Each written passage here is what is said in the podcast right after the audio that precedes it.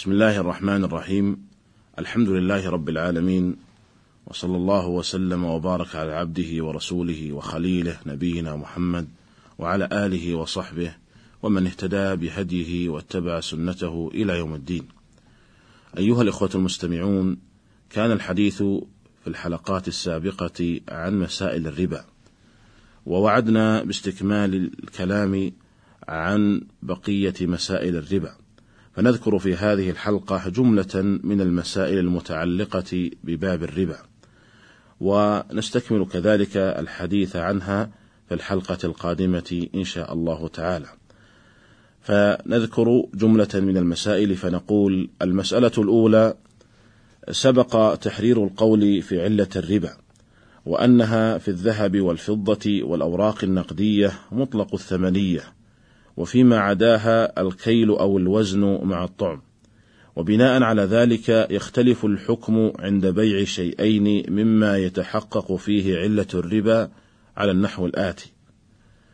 أولا عند اختلاف علة الربا بينهما لا يشترط التقابض ولا التماثل. مثال ذلك بيع الذهب بالبر. فالعلة في الذهب هي مطلق الثمنية. والعلة في البر هي الكيل مع الطعم ومع اختلاف العلة يجوز التفاضل والنسى. ومثل ذلك أيضا بيع التمر بالأوراق النقدية. فالعلة في التمر هي الكيل مع الطعم والعلة في الأوراق النقدية هي مطلق الثمنية. ومع اختلاف العلة لا يشترط التقابض ولا التماثل. ثانيا عند اتحاد علة الربا مع اتحاد الجنس يشترط التماثل والتقابض. لقول النبي صلى الله عليه وسلم الذهب بالذهب والفضة بالفضة والبر بالبر والشعير بالشعير والتمر بالتمر والملح بالملح مثلا بمثل يدا بيد. فقوله صلى الله عليه وسلم مثلا بمثل نص في اشتراط التماثل وقوله يدا بيد نص في اشتراط التقابض. ثالثا عند اتحاد علة الربا مع اختلاف الجنس يشترط التقابض فقط ولا يشترط التماثل لقول النبي صلى الله عليه وسلم فإذا اختلفت الأجناس فبيعوا كيف شئتم إذا كان يدا بيد. مثال ذلك بيع البر بالتمر يشترط فيه التقابض فقط ولا يشترط التماثل وكذلك بيع الذهب بالفضة أو بالأوراق النقدية يشترط فيه التقابض فقط. المسألة الثانية: الجهل بالتساوي في باب الربا كالعلم بالتفاضل، وبناء على ذلك فما يشترط فيه التساوي لا يجوز بيعه مع الجهل بمقداره، وذلك كبيع صبرة بر بصبرة بر، أو بيع تمر بتمر جزافا من غير تقدير بكيل أو وزن. المسألة الثالثة أن الشريعة الإسلامية قد بالغت في سد جميع الذرائع الموصلة للربا ولو من وجه بعيد. ومن ذلك أن النبي صلى الله عليه وسلم نهى عن بيع الرطب بالتمر ولو مع التساوي في الكيل والتقابض. وذلك لأن الرطب ينقص إذا يبس فلا يتحقق التماثل على وجه دقيق. فعن سعد بن أبي وقاص رضي الله عنه أن النبي صلى الله عليه وسلم سئل عن بيع الرطب بالتمر فقال أينقص الرطب إذا يبس؟ قالوا نعم فنهى عن ذلك. أخرجه أبو داود والترمذي وأحمد. وقد جعل الفقهاء هذا الحديث أصلا لمنع كل ما لم يتحقق معه التماثل فما يشترط فيه التساوي ولو كان التفاوت معه يسيرا. قالوا لا يجوز قالوا لا يجوز بيع الربوي بعصيره كزيتون بزيت زيتون أو عنب بعصير عنب ولا يجوز بيع خالص الربوي بمشوبه. كبر فيه شعير ببر خالص. ويدخل في ذلك بيع الذهب النقي الخالص بذهب مشوم كبيع ذهب ذهب من عيار أربع وعشرين بذهب من عيار آه، واحد وعشرين ولو مع التساوي في الوزن والتقابض. وذلك لأن الذهب من عيار أربع وعشرين يعتبر ذهبا خالصا نقيا بينما الذهب من عيار واحد وعشرين ليس ذهبا نقيا خالصا بل هو ذهب مشوب ولا يجوز بيع خالص الربوي بمشوبه. ولذلك لو أن امرأة عندها مثلا جرام ذهب مستعمل عندها جرام من ذهب مستعمل من عيار أربع وعشرين وتريد أن تستبدله بجرام ذهب جديد من عيار واحد وعشرين فإن هذا لا يجوز ولو مع التقابض.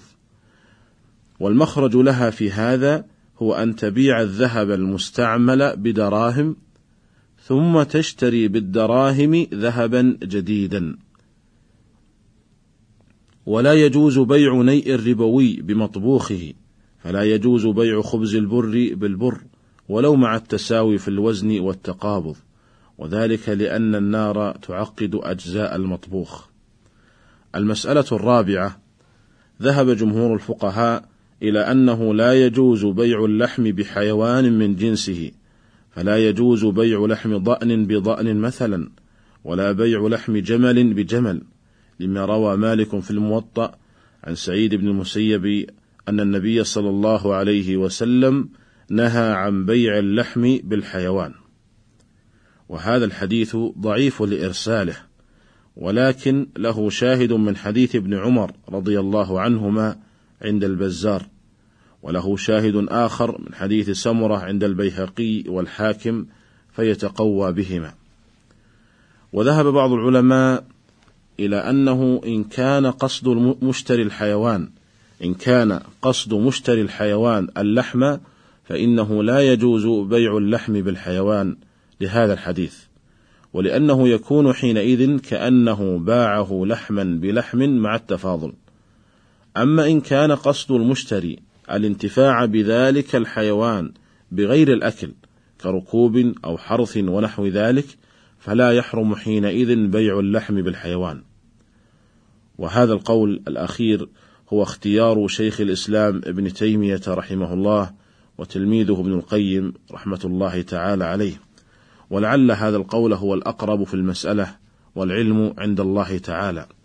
قال الإمام ابن القيم رحمه الله الصواب أن الحيوان إذا كان مقصودا للحم كشاة يقصد لحمها فتباع بلحم فيكون قد باع لحما بلحم أكثر منه من جنس واحد. واللحم قوت موزون فيدخله ربا الفضل. وأما إذا كان الحيوان غير مقصود به اللحم كما إذا كان غير مأكول أو كان ماكولا لا يقصد لحمه كالفرس تباع بلحم إبل فهذا لا يحرم بيعه به. انتهى كلامه رحمه الله. هذا ما يتعلق ببيع اللحم بالحيوان. وأما بيع الحيوان بالحيوان فقد اختلف الفقهاء في جريان الربا فيه. والأظهر والله تعالى أعلم أنه لا يجري فيه الربا مطلقا فيجوز بيع الحيوان بالحيوان سواء بيع بجنسه أو بغير جنسه متساويا أو متفاضلا.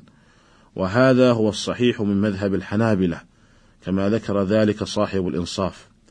ويدل لذلك حديث عبد الله بن عمرو بن العاص رضي الله عنهما أن النبي صلى الله عليه وسلم أمره أن يجهز جيشا فنفدت الإبل فأمره أن يأخذ على قلائص الصدقة فكان يأخذ البعير بالبعيرين والبعيرين بالثلاثة إلى إبل الصدقة. أخرجه أبو داود والدار قطني والبيهقي والحاكم. قال الحافظ ابن حجر رحمه الله إسناده قوي. وهذا الحديث ظاهر الدلالة في جواز بيع الحيوان بالحيوان مع التفاضل والنسأ قال الإمام ابن القيم رحمه الله هذا الحديث صريح في جواز المفاضلة والنسأ وهو حديث حسن. وأما حديث سمرة أن النبي صلى الله عليه وسلم نهى عن بيع الحيوان بالحيوان نسيئة فقد أخرجه أبو داود في سننه ولكنه حديث ضعيف لا يصح لكونه قد جاء مرويا من طريق الحسن عن سمرة. وقد قال الإمام أحمد رحمه الله لا يصح سماع الحسن من سمرة. وقال البيهقي أكثر الحفاظ لا يثبتون سماع الحسن من سمرة غير حديث العقيقة. أيها الإخوة المستمعون تلخص مما سبق أن اللحم يجري فيه الربا فيشترط عند بيع لحم بلحم من جنسه يشترط التقابض والتماثل. وأما بيع اللحم بالحيوان فالراجح كما سبق أنه إذا كان المقصود بالحيوان اللحم لم يجز وإن كان المقصود به وإن كان المقصود بشرائه الانتفاع به بغير الأكل جاز بيع اللحم بالحيوان. وأما بيع الحيوان بالحيوان فالراجح أنه يجوز مع التفاضل والنساء. ونكتفي بهذا القدر في هذه الحلقة وإلى حلقة قادمة إن شاء الله. والسلام عليكم ورحمة الله وبركاته.